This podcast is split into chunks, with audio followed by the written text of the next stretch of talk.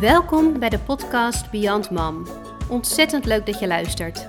Mijn naam is Janneke en in deze podcast interview ik inspirerende vrouwen die verder kijken dan de gebaande paden. Die hun kroost hebben opgepakt om wereldreizen te maken. Ondernemers die hun business naar fully remote hebben omgezet voor een vrijer en locatie-onafhankelijk leven.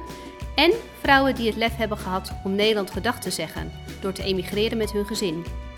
Waar liepen zij tegenaan? Hoe hebben ze hun droom altijd helder voor ogen kunnen houden, ondanks de waan van alle dag? Hoe hebben zij het financieel voor elkaar gekregen? En welke stappen hebben ze hiervoor moeten en durven zetten? In deze podcast probeer ik daar allemaal achter te komen. Laat je inspireren en enthousiasmeren om misschien zelf ook het wereldwijde avontuur aan te gaan.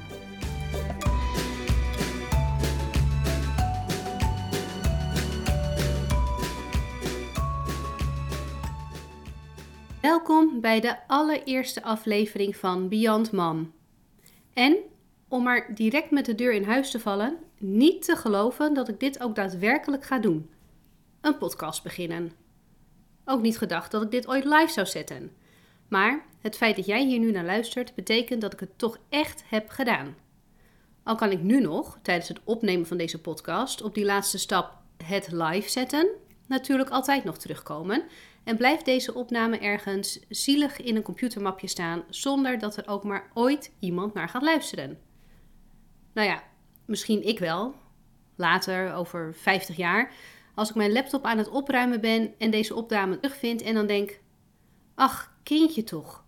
Toen dacht je nog dat je een podcast zou beginnen. Wat ontzettend schattig.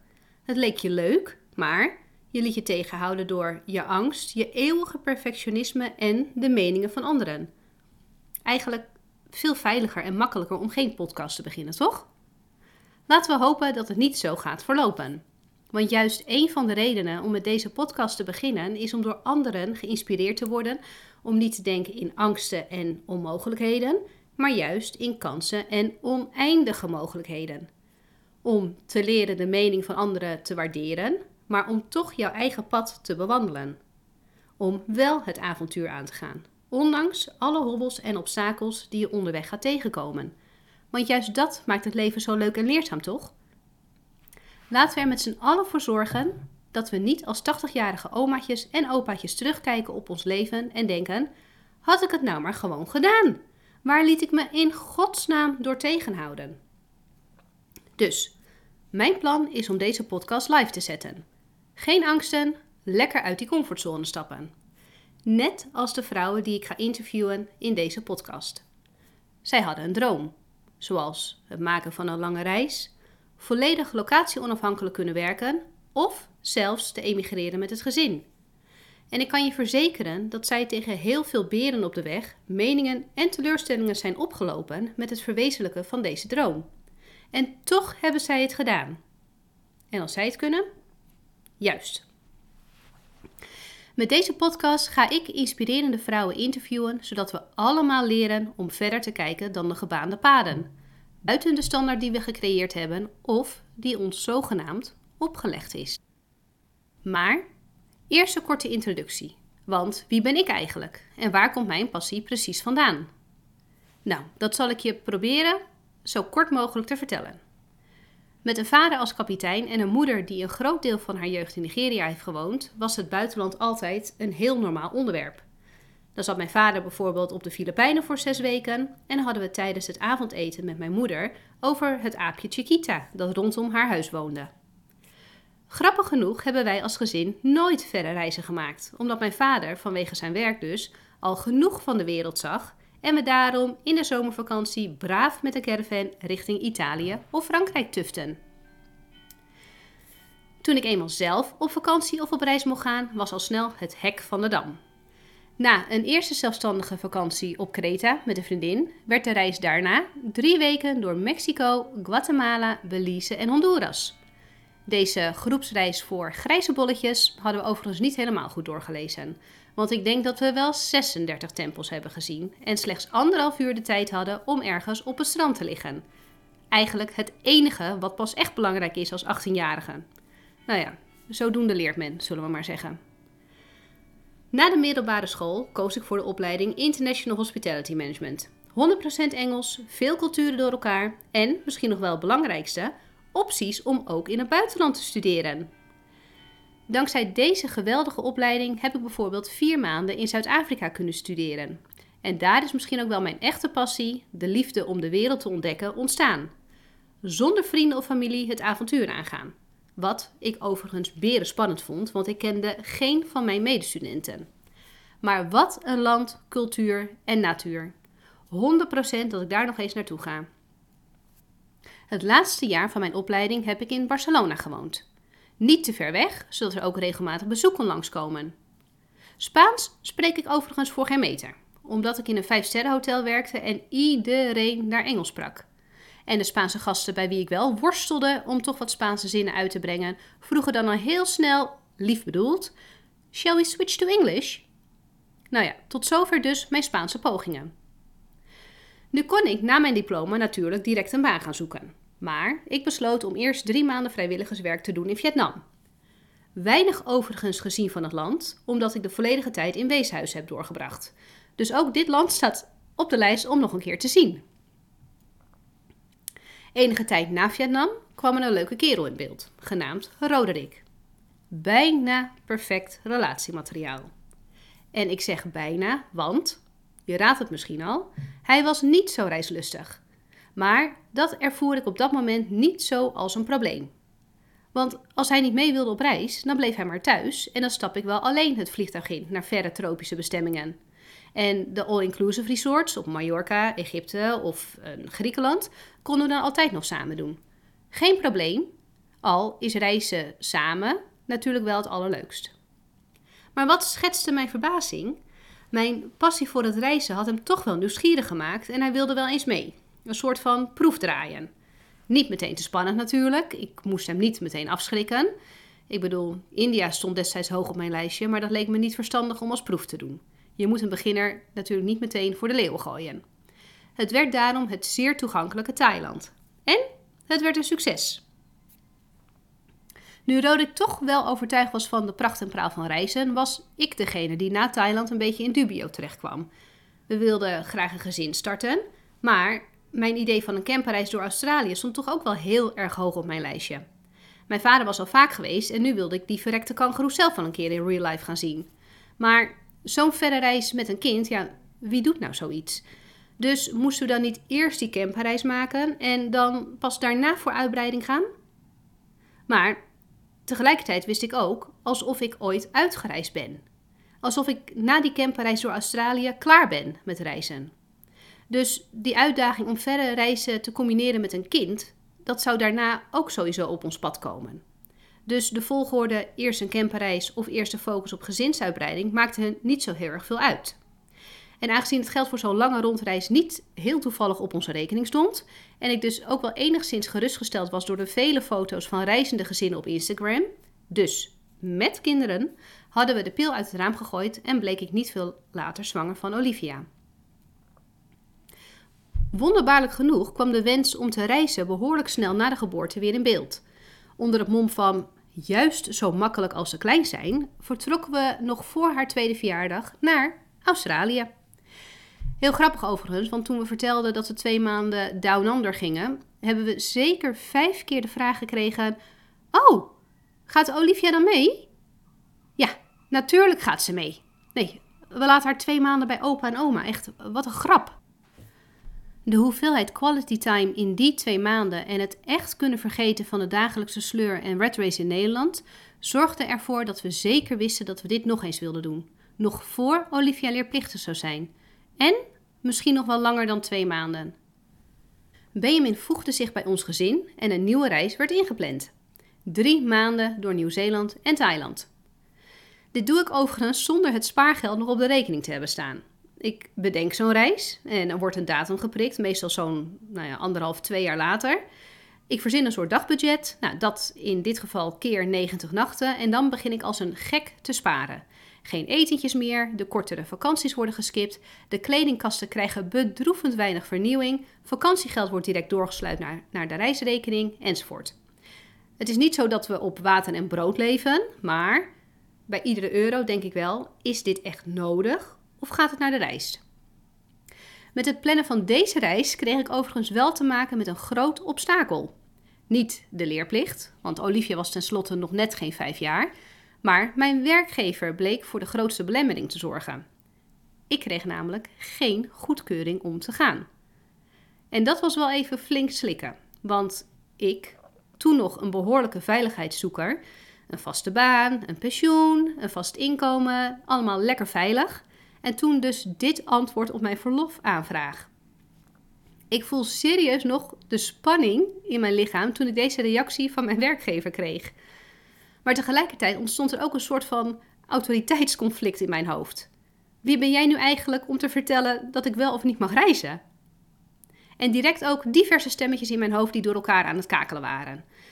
Nou, alsof deze werkgever ook maar iets te vertellen heeft over mijn leven. Ja, ja, maar wel lekker veilig zo, toch? Ja, maar als ik opzeg, moet ik na de reis weer gaan solliciteren. En daar heb ik helemaal geen zin in. Hmm. Wat zou mijn 80-jarige zelf hiervan vinden als ze hierop terugkijkt? Na dit gesprek met mijn werkgever en dus al mijn stemmetjes, reed ik naar huis met een flinke desillusie rijker. Vond ik het loondienstverband namelijk al zeer prettig. Roderick was helemaal de veiligheidszoeker van ons twee. Dus hoe ging ik dit nieuws aan hem brengen zonder dat er direct deuren werden dichtgedaan? Zonder dat hij zou zeggen: Ach, nou pech. Dan gaan we gewoon drie weken op vakantie, we hebben het geprobeerd. Want diep in mijn hart had ik de keuze namelijk al gemaakt. Maar ik bereidde me tegelijkertijd ook voor op de teleurstelling van Roderick's reactie. Ik weet niet of ik ooit zo zenuwachtig ben geweest als tijdens dat gesprek met Roderick. Ik had zo'n vlam van binnen om te reizen, om lange reizen te maken, culturen te ontdekken, een avontuurlijk leven te leiden. En dat hing nu wel een beetje van zijn reactie af. En wat zei hij? Nou, dan zeg je toch gewoon op. Ik dacht dat ik gek werd en water zag branden. Wat zei hij nou? Dit moet ik niet goed verstaan hebben. Dit is de versie die ik wil horen en daardoor doof ben geworden voor zijn daadwerkelijke woorden. Dus, sorry, wat zei je? Ja, dan zeg je toch gewoon op. Daarna vind je echt wel weer een baan. Nou, ik kan jullie vertellen, ik was met stomheid geslagen. Dus alle stemmetjes die voor het veilige leven kozen ten spijt, de baan werd opgezegd. En wat ik daarna zou gaan doen? Nou ja, in solliciteren had ik dus echt geen zin, maar ja, een inkomen is wel redelijk nodig. Ik werd door andere ondernemers geprikkeld om toch eens over freelance na te gaan denken. Maar dat leek mij echt onnodig stressvol. Geen zekerheid, geen vaste opdrachten, geen vast inkomen. Wie wordt daar nou gelukkig van? Maar ik kon het natuurlijk wel altijd proberen. Dan kon ik daarna altijd nog op zoek naar die vaste baan. Dus zo gezegd, zo gedaan. Opgezegd bij de werkgever, ingeschreven bij de KVK en de lange reis geboekt. Hallo het onbekende, hier ben ik. Voor Roderick was het destijds redelijk makkelijk om een sabbatical te nemen van drie maanden. Hij zat in een goede baan, maar was door een andere organisatie gevraagd om daar te komen werken. En dat wilde hij wel onder de voorwaarde dat hij drie maanden op reis mocht gaan. Sputterde ze in eerste instantie nog een beetje tegen, maar uiteindelijk gingen ze toch akkoord. Dus Nieuw-Zeeland, here we come! We kwamen overigens tot de combinatie Nieuw-Zeeland en Thailand vanwege de hoge kosten die Nieuw-Zeeland met zich meebrengt. Dus deze, deze combinatie was ideaal. Eerst zes weken met een auto en camper door Nieuw-Zeeland en vervolgens zes weken door het wat goedkopere, lees heel veel goedkopere Thailand. Na deze reis startte ik dus met freelancen, wat uiteindelijk de beste beslissing ooit is gebleken. Ik verdien veel meer, heb zeeën van vrijheid en heb de leukste opdrachten die voor veel afwisseling zorgen. Daarnaast is voor mij een heel groot bijkomend voordeel dat ik dus nooit meer om toestemming hoef te vragen om vakantiedagen op te nemen of om een lange reis te maken. In ieder geval niet meer aan mijn werkgever. Nu Olivia en Benjamin leerplichtig zijn, is daar natuurlijk wel weer een hele andere uitdaging bij gekomen. De leerplichtwet uit het jaar Kruik. Dus hoe wilden we dat oplossen bij een volgende reis? Want als twee maanden Australië een succes was, daarna drie maanden Nieuw-Zeeland en Thailand, wat ga je dan daarna doen? Wat is dan de overtreffende trap? Juist, vijf maanden weg. Geen rondreis, maar een soort van wonen op één plek. Kijken of we ergens anders kunnen aarden. De twee oudste kids naar school, dus vanwege de leerplicht, en de jongste, nummer drie die zich inmiddels bij het gezin heeft gevoegd, af en toe een dagje naar de opvang. Het werd Bali en daar zijn onze ogen pas echt goed open gegaan. We zijn er volledig tot rust gekomen, want vergis je niet, een rondreis met kinderen is best pittig. Dus door nu op één plek te blijven ontstond er rust, stilte en zeeën van tijd om ons leven eens goed onder de loep te nemen. Deze afstand was nodig om in te zien dat de standaard van Nederland niet de enige standaard is en wellicht voor ons ook niet de juiste. Door opgegroeid te zijn in een bepaald land, Nederland in dit geval, wordt dit land jouw norm, de standaard. Maar hoe normaal is deze standaard eigenlijk? De snelheid waarmee wij leven, de hoge verwachtingen naar elkaar en naar schoolgaande kinderen, de prestatiemaatschappij, ons buitensporige consumptiegedrag. Ik vraag me af wie daar nou echt lekker op gaat. Ik niet, in ieder geval. In Bali begonnen wij na te denken vanuit een blanke canvas, een leeg doek. Stel je mag alles opnieuw inrichten. Hoe zou jouw leven er dan uitzien? In welk land zou je dan wonen? Hoeveel werk je dan? Wat voor werk doe je überhaupt? Hoeveel tijd spendeer je dan met de kinderen? Het is niet alleen heel leuk om hierover na te denken, maar ook zinvol. Want als je weet wat je wilt, dan kun je daar ook de stappen naartoe zetten. In mijn ideale leven wonen wij in een warmer land en krijgen de kinderen op een andere manier les. Niet vijf lange dagen aan een tafeltje zitten waar ze beoordeeld worden als gebaksfabriekjes en de meeste creativiteit niet gewaardeerd wordt, maar scholing die veel meer draait om persoonlijke ontwikkeling, creativiteit en veel beweging, les in de natuur en, wat mij betreft, helemaal geen beoordelingssysteem. Nou, succes daarmee in Nederland. Een vrijer leven, met minder moeten, in een warmer land. Hoe moeilijk kan dat zijn? Door de vele gesprekken met andere ondernemende en reislustige gezinnen in Bali heb ik geleerd om in mogelijkheden te denken. Maar wat zijn die mogelijkheden dan? Waar kan ik die vinden? En waar moet ik dan allemaal rekening mee houden?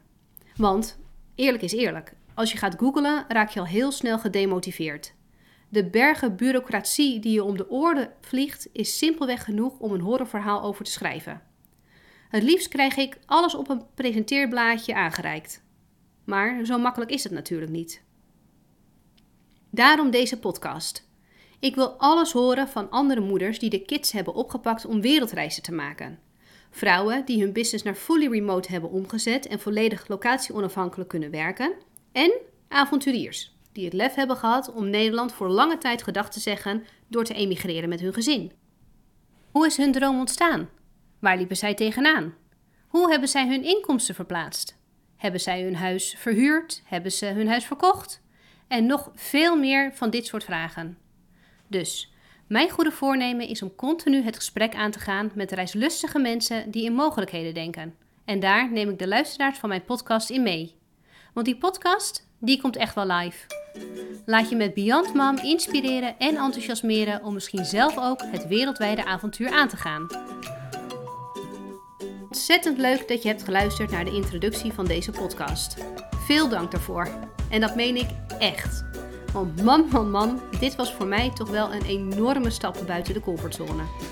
Vond je deze introductie leuk om te luisteren en ben je benieuwd naar het eerste interview? Abonneer je dan op mijn podcast.